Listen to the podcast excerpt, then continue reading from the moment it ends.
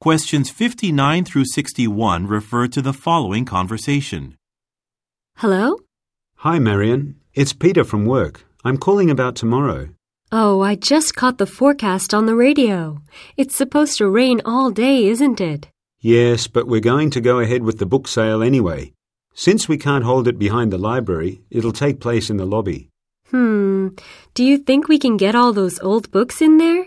Well, if we move the plants and chairs, there should be enough space to set up the tables. I could come in an hour or so before my shift starts if you'd like. Say at nine o'clock? Oh, good. We'll need your help making room for tables and placing books on them. Okay, Peter. See you then. Number 59.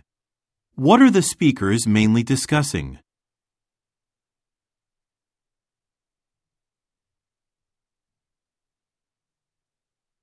Number 60. Why has a plan changed?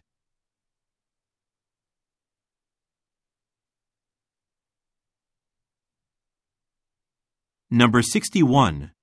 What does the woman offer to do?